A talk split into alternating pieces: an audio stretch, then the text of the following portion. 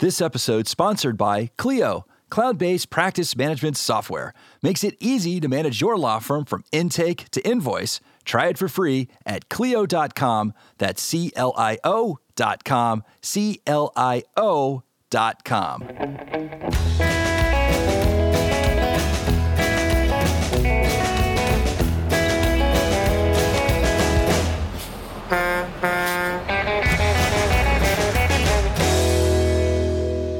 Hello and welcome to another edition of On the Road with the Legal Talk Network. This is Patrick Palace and I'm host for today's show, which is being recorded on location at the 2019 Clio Cloud Conference in San Diego, California.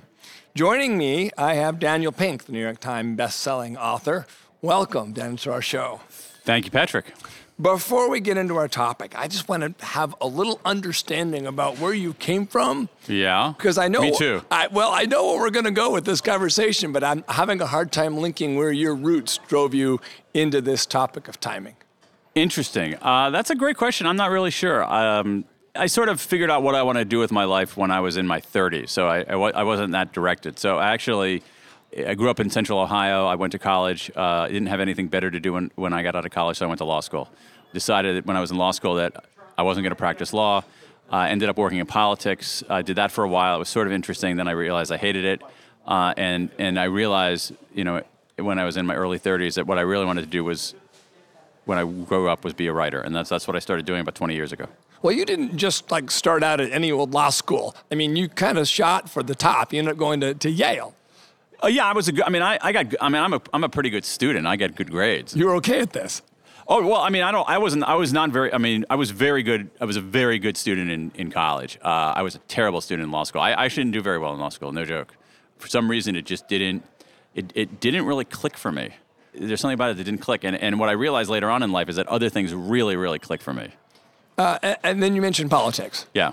Which I love because you didn't just go into a little politics. You ended up being a speechwriter for rather famous vice president, right? Well, yeah. Well, I mean, not Im- immediately, but uh, I sort of meandered. I mean, that's. I think that's how life works. I mean, I became a. You're right, Patrick. I did become a political speechwriter, but again, I didn't set out to do that. It was basically.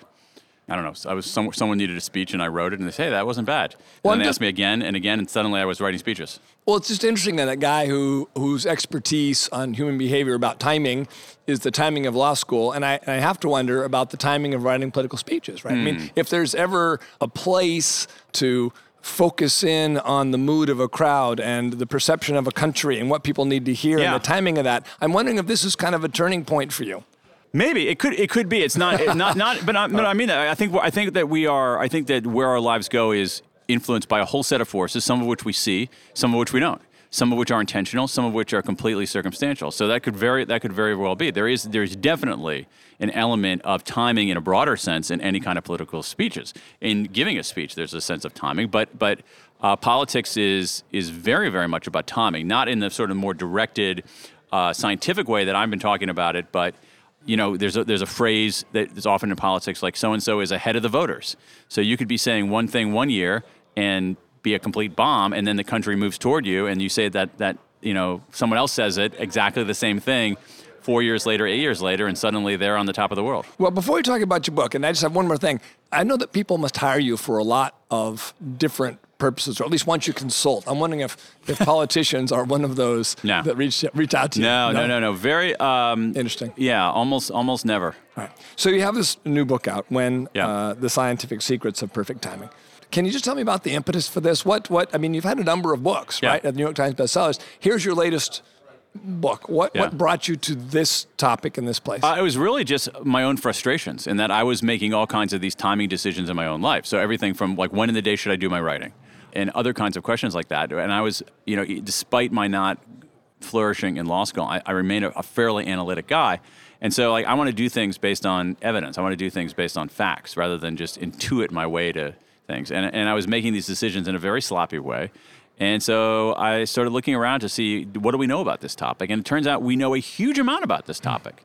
It's just that what we know is splintered and splattered all over the place. So, in, in researching for this book, I mean, we talked about silos that Yeah. so many different Yeah. uh, disciplines Yeah. uh, had siloed their information. Yeah. Uh, was that part of your work for this to, to collect and to and to gather and to and to create some find similarities? Absolutely, no, no question. That's that, that's central to it uh, because because again, and, and and in some cases, what it takes in this situation is is a non-specialist to do that. So if you're trained as an economist and you're a very good economist and all of your professional life has been about getting better as an economist, you're going to look at most problems the way an economist would look at the problem.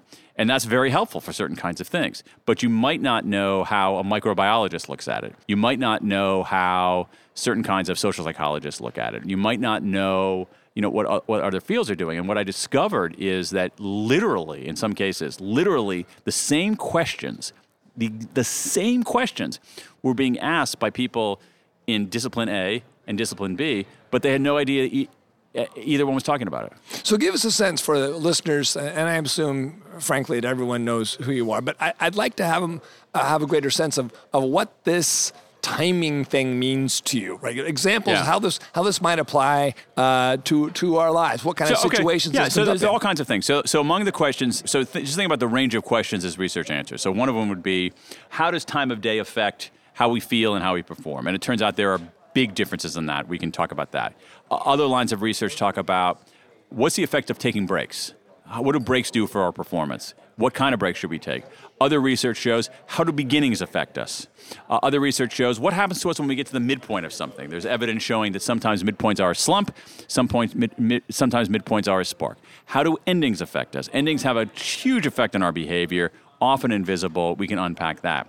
How do groups synchronize in time? If you look at a rowing team or a choral group or eh, you know any, certain elements of supply chains, how are they able to synchronize in time? So there's answers to those questions. How does the very way we think about time affect our performance? And so there's just such an incredibly interesting range of questions as as answers, and all of it yields, I think, some insights into our condition as human beings. But what I also like is that those insights can yield very specific practical things that people can do. Can I drill down a little bit into the the effect of time on of day on us? Yeah. You talked about some a couple of really incredible Oh, studies crazy, about, yeah. about tweets and, Okay, and yeah. tweets. Can you just tell us? Sure. Give an So, so there's a, a nice piece of research out of Cornell where they looked at these two researchers looked. They so, happen to be sociologists. They looked at 500 million tweets, and they put it into a a program that can measure the basically a text analyzer that can measure the emotional level of the words that are used. Positive sentiment, negative sentiment, neutral sentiment, then they plotted against time of day. And what you showed is that people are revealing in their tweets a pattern of mood over the course of a day. Their mood is up early, mood goes down, and then mood recovers later in the day. And it turns out that pattern, peak trough recovery, up, down, up, is what other disciplines using other methodologies have found. And it says something about what is the pattern of our mood over the course of a day. Then you can take that pattern of mood and start asking other questions, which is like, how does that affect our performance over the course of a day? And what you discover there, again, looking at different fields, different methodologies, is that our performance changes considerably over the course of a day. Our performance is not even over the course of a day. Our brain power changes over over the course of a day, sometimes in significant ways. And once you know that, you can then start doing things differently. And so I have to think that based on your profession, or maybe who you are as a consumer, Yeah. that might lead you to make different choices Totally. about how, you, how you consume, how you purchase, when you do things. Roll that out for me a little bit. Okay, what does it look like in my in, in my life? I'm going to go. Absolutely. okay, so I'll give you the, the, the most one of the most glaring things. Uh, don't go to the hospital in the afternoon if you can avoid it. Don't go to an important doctor appointment in the afternoon if you can avoid it. The evidence here is overwhelming. Doctors are more likely to prescribe uh, unnecessary antibiotics in afternoon appointments versus morning appointments. Uh, anesthesia errors are more likely Wow. at, in the mid afternoon than they Yeah. are first thing in the day. Uh, endoscopists find fewer polyps in afternoon exams versus morning exams for the same population. I mean, over and over again, there are d- d- significant differences in healthcare performance based on time of day. So, from a consumer point of view, truly, Patrick, I mean, in my family, uh, nobody is allowed to go to a important doctor appointment or discretionary hospital visit in the afternoon. Period. No exceptions. It's that real. It's totally real. I'm gonna give you an example. My my uh, younger daughter, maybe like it's not like a year and a half ago, um, had to have her. She's in college. She came back from winter break, uh, for winter break, and she had to have her wisdom teeth taken out. Yeah. Uh, so she had to have the way that her wisdom teeth were. She had to have basically general anesthesia to have her wisdom teeth taken out. There is no way on God's green earth that my daughter was going to have anesthesia except in, early in the morning. Period. Because again, the evidence is overwhelming. We know that anesthesia errors are four times more likely at 3 p.m. than at 9 a.m. So why? Like that's a no-brainer. Can we take that into the legal world for a minute? Because most of the listeners here are, Yeah. are, are lawyers, and I'm wondering about this from, from two sides. A, if I'm a lawyer Yeah. and I go out and give my closing argument versus what a jury may do with my closing argument. And I'm, I'm wondering if, if the timing of that, there's some effects in there that are real. Well, I mean, I think it's a really, really good point. So, what we know is that in general, okay, so in general, people hit their peak of vigilance early in the day, have a significant trough in the middle of the day, and then have are, are a little bit looser in their reasoning later in the day. So, if you're a lawyer making closing argument, what I would do is I would focus very much on what, what is the what is the juror's state of mind, and there might be an, there might be a an argument for using the let's say you have a depending on how long your closing argument is, but using the morning part of that to rigorously go over evidence. Let's say it's a complex commercial litigation. You need to go over numbers. You need to go over like who did what when in a certain sequence. You have those complicated charts and things like that. Number one, that's generally hard for jurors to follow. But number two is that your jurors are, are on, on average much more likely to follow that in the morning than in the afternoon. And so maybe you have other kinds of evidence, more discursive evidence, more narrative evidence, maybe present that later in the day.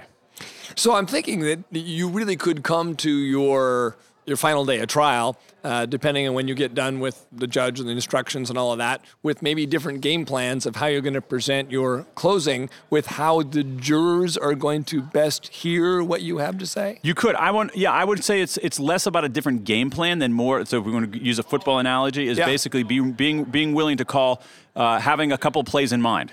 Uh, for that particular moment, and seeing where and seeing where you are uh, at at that particular moment. Uh, again, I don't want to overstate things. What we're talking about here is we're talking about notching the probability in our favor a bit. It doesn't mean like, oh my gosh, if I do this evidence in the afternoon, I win, and if I do this evidence in the morning, I lose. Right, No, no, no, no, no, no, no. right. What it means is that what we're doing is we're, we're talking about upping our odds. And when we think about the, the decisions that other people make, there's some research in decision making showing that uh, when people come to a decision, they often have in their back pocket a default decision. Uh, and it's often hard for people to overcome the default. So if you think about something like sales, I try to sell you something, your default decision is no. How can I get you to overcome the default? There are some slight differences in timing when it comes to overcoming the default. So if you have a set of jurors and you think their default decision is going to be X, when are they more likely to overcome the default? What we know is that people are slightly more likely to overcome the default early in the day and immediately after breaks.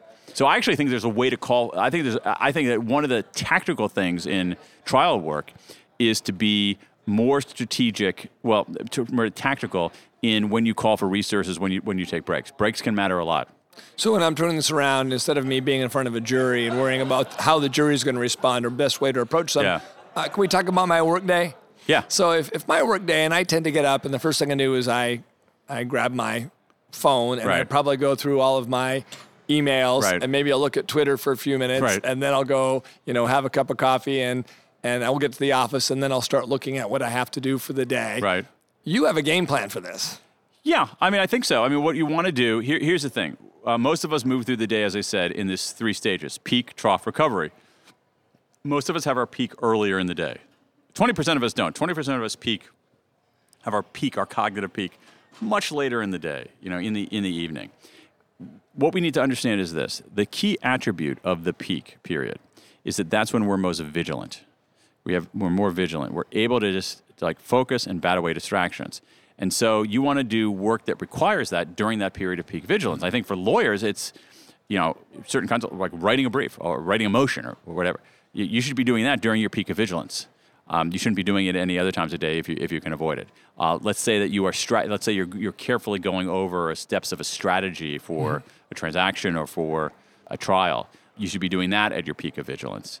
Uh, what you shouldn't be doing is spending that precious peak period uh, answering emails and doing your expenses. Like like I do, what you're saying. Like a lot of us do. Like I have done for many, many times. I, I still, I mean, I'm still a sinner. I'm not saved yet. I still have to, you know, be very, very intentional and deliberate about not, you know, preserving that peak period, which for, which for me is, you know, roughly, you know, nine to twelve thirty. Um, so it's only like you know three and three and a half hours of, of a whole day where I'm at my peak of vigilance. So as a writer, I should absolutely be doing my writer my writing then. I shouldn't be answering email. I shouldn't be certainly shouldn't be on Twitter. And so I do things like not bring my phone with me into the office, hmm. so I'm not distracted by that. Don't open up my email program, those kinds of things. And you know, but every, you know, and try to do that every day, it becomes more habitual. Now you also talk about not just the timing of the day, but the way people visualize things like you talk about endings yeah. really being a critical consideration. Oh, yeah. uh, t- talk to a little about about endings. What do you mean by that? Yeah, but it's also you know beginnings have an effect on our behavior, midpoints have an effect on our behavior, endings have a multi many many effects on our behavior. So, for instance, uh, there's a lot of research. It's very sturdy over many many decades, showing that that endings help us energize. So when the end of something becomes visible, we kick harder. So um, this is why certain kinds of like interim deadlines will work on projects. Uh, what we also know is that is that how an experience ends has a disproportionate effect on how people remember it, and so that's extremely important for things like uh, like a trial. We know that people prefer endings that elevate. We prefer rising sequences at the end rather than declining sequences at the end. And so, being intentional about sort of you know how your experience, whatever your experience is, it could be a client meeting, it could be a trial. It could be uh, uh, uh, your small firm has an offsite, uh, whatever it is. So just simply being intentional about how something ends, it matters a heck of a lot. You know, we was talking about a lot about primacy and recency. Yeah, right, right, that kind of thing. But it's not. Uh, it's not just it's more than that. The last thing you say, people remember. You code it. You say, and now the most important thing I'm going to tell you, the last thing I'm going to say, or something that, that tells you you're getting to that end where you really need to pay attention. That's absolutely right. If you identify something as the last thing, you will have heightened you will have heightened attention to it, which is different from the recency effect. The recency effect is that basically after the fact, what I've said last might be more remembered than, than that. What you're doing is you're actually you're actually helping shape the experience of the people who you're talking to, the people who you're working with. So add in the multi motivational factor. I mean, I, am thinking if I'm, uh, and again, I'm keep bringing it back to jury trials. It could be a lot of things. Yeah. But I'm in, I guess, that jury trial frame of mind since our discussion. Uh, I'm motivating my jury to take a particular right. action. Right. And I'm bringing to the, you know, the glove doesn't fit, you must acquit. Right. Yeah, yeah, the final thing what would that look like strategically the way you would tell people it's to, gonna to de- unveil it's going to depend. I think it's there's there's so much variation in like what kind of trial is it? You know sure, sure where sure. are you? Like like i don't think there's a single perfect answer to that. I do think what we know is that you need to think about the the journey I mean, and i think good trial lawyers know this intuitively. You think about the journey that you're taking people on in the course of this trial. And so how are people feeling at the beginning of something? So beginnings have a big effect. Beginnings can affect the initial trajectory of things. So uh, what happens at the middle? What, what happens at the middle is that there's a lot of evidence showing that when people get to the middle of things, they end up sagging a little bit. So what goes in the middle of your journey there? Maybe some of the le- maybe some of the less important things. How do things end? You know, and so I think I think what you want to do is you want to think. You want to factor in the temporal side of it, and and we, you want to do it for very hard-headed reasons. Lawyers think, okay, what am I going to say? What am I going to do? They think about how am I going to say it? They think about who am I going to who am I going to bring as witnesses, right? But so so that question of what and how and and who are material questions in any legal practice. But what I'm suggesting is that when is also a material question. I'm not saying it's more important than the who or the what or the how, but I think the evidence is pretty clear that it's just as important. And it's one of those things that we don't reckon with. It's one of those things we don't factor in, which means that the people who start doing it are going to have a comparative advantage. You also, we had uh, this brief discussion about what do you like better, good news or, yeah. or bad news? Wendy, Wendy, what do you want to hear first? Good right. news or bad news? Right. And, and I love what you were talking about that. Maybe I thought you could repeat some of that for us. Yeah, so there's some really good research on this about uh, giving good news and bad news. So people, you know, all the time say, "I've got some good news and some bad news," and and this is again one of the many areas where I had always gotten it wrong. I always gave the good news first because I thought I wanted to be a nice guy. I wanted to ease into it. I didn't want people to shut down by giving by giving the bad news. And what the research shows is that people prefer the bad news first and then the good news. And it's part of a larger line of research showing that people prefer uh, sequences at the end that, that, that rise rather than fall. And so I've changed my view on that. I, I, I always give the bad news first and then the good news. And here's the thing I mean, as a listener, I always want the bad news first. I was just too stupid to like do it as a talker. Well, I think I take the bad news first because give it to me, and then it's that's like the sour before the sweet. Right. You know. But that's precisely what it is, though. But and, there, and we have a lot of we have this kind of innate preference from that, and so. So what's the practical usage of that in, in everyday life? How can I use this to improve my life or those? Oh my God! For lawyers, yeah. let's. Um, lawyers are always given good news and bad news. Let's say you're a tax lawyer and you you have done the research and you have a client and your client's in big freaking trouble. I would lead with that bad news straight away. I wouldn't. I wouldn't. I would go, go, go straight with that bad news and then figure out is there any good news there, uh, because I think there's a, what you want is you want to leave the client with a chance of first of all, you want to be able to solve the client's problem, and to solve the client's problem, you need often need that client's participation and their willingness to act. And so, if, if they're completely demoralized and don't see any hope, they're less likely to be your participant in remedying the situation. Now, so much of what we talked about has been about in the work setting and in Yeah. lawyers. I'm wondering, like, when you go home to your wife, if you're like, "Honey, I have good news and bad news for Totally. I mean. I, I think it's the same principle. I use the same principle in my professional life and in my personal life. I'll, I always give the bad news first. I mean, honestly, I change that. I have changed my ways on that profoundly. I'm just wondering if this is like the next book for you is to make a relationship book, like, Oh, no, like, no, like no, all the ways you need to use these things in your life to make your spouse and your partner happy. Yeah, I think I'm going to pass on that one. I don't want. I don't want to get into that thicket. It's a good idea for a book, though. Just someone else should write it. It does seem like there's a lot of really great tips. One of the things that uh, Jack Newton mentioned that that your books are in the Clio library, and these are some mandatory readings for the employees of Clio because there are so many takeaways Yeah. that, that you provide that are good for everyday usage of, uh, you know, in this case, timing, communication skills, Yeah. uh, how to deliver messages, right? I'm wondering if, if, if we were to say, if I ask you, like, what would be your takeaways if, if I didn't have the chance to read this book, but I wanted to hear what would I learn from this? What's Yeah. the takeaways? What would you say? there are many takeaways. I think the one of them we've, we've already talked about, which is that we need to understand that our brain power changes over the course of a day. Your brain does not operate the same way throughout the day. Hmm. And so, and unfortunately, the premise in a lot of what we do is that, yeah, it doesn't really matter what time of day we do something as long as we do it. We have a to do list, but knowing when to do something is as important as knowing as knowing what to do. So that would be the first that would be the first thing that I say on that. But then there, um, and I think at a broader level, it's just simply paying attention to time, uh, being good observers of your own behavior, um, and also just thinking temporally. So that you know, think about our interview here. Our interview has a beginning, our interview has a has a middle, and our interview has an end, and that's going to affect how you and I are interacting. That's going to affect how your listeners are going to process this. So I'm I'm curious about what comes next for you. Here you are. This book came out. You're at what book six? Yes. right? Book six for the man who's been to law school, who's been a professional speechwriter, who's got three New York Times bestsellers. Uh, now this, where do you go from here? What's what's next? I don't know. On, what's I'm just, next you on know, your horizon? I'm, I'm going to write another book, and and you know, writing a book is is really really difficult. It's a giant pain, and so you have to pick a topic that you're really really really really really really interested in, and so. Uh, that is actually not most topics, and so right now I'm, I'm searching around for like what's what's a topic that would keep my attention for several years and keep readers' attention for the six hours it takes to read a book. I, I'm wondering, you know, we talk about, you know, in my firm that we have a mission. There's something that Yeah. that is at the core of what we do Sure. every day, and we try to keep that in mind and Yeah. direct life around that.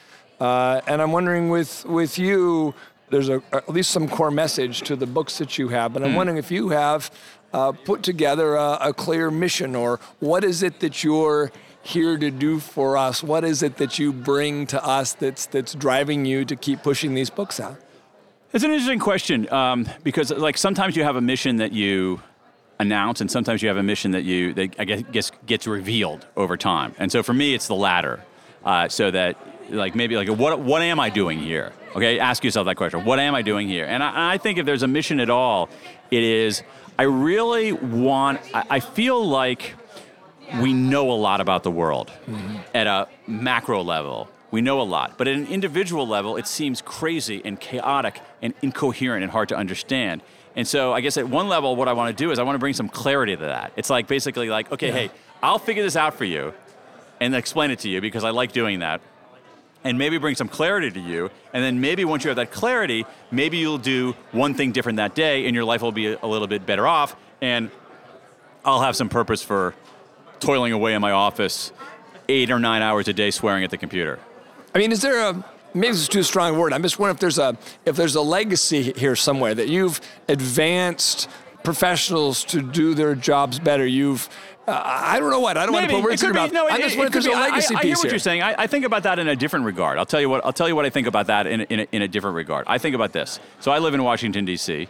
and you know, so there's a Library of Congress, and every book that gets published ends up in the Library of Congress.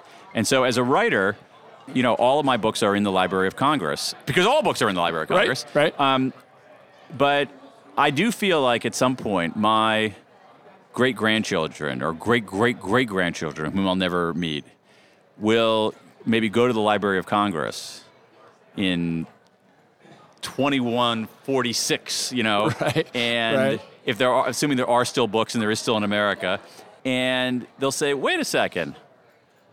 That, that sounds familiar. Wait a second. That guy was my great great grandfather. And so there's something about that and the legacy that I think is appealing about the profession of writing books. Yeah, I love that. They're they're they're with us forever. Yeah, exactly. Well, as hard as it is to say, it looks like we've reached the end of the road for this episode, and I, I want to give a heartfelt thanks to uh, to Daniel Pink for joining us. Thank you, thank you. Uh, today. If our listeners have questions or want to follow up, how do they reach you? Just go to my website, which is www.danpink.com. And so there's all kinds of resources there. Um, and there's actually a contact page too. Also, want to thank our listeners for tuning in. If you like what you heard, please rate and review us on Apple Podcast or Google Podcast, Spotify, or your favorite podcasting app. I'm Patrick Palace. Until next time, thank you for listening. If you'd like more information about what you've heard today, please visit LegalTalkNetwork.com. Subscribe via iTunes and RSS. Find us on Twitter and Facebook, or download our free Legal Talk Network app in Google Play and iTunes. The views expressed by the participants of this program are their own and do not represent the views of, nor are they endorsed by, Legal Talk Network, its officers, directors, employees, agents, representatives, shareholders, and subsidiaries. None of the content should be considered legal advice. As always, consult a lawyer.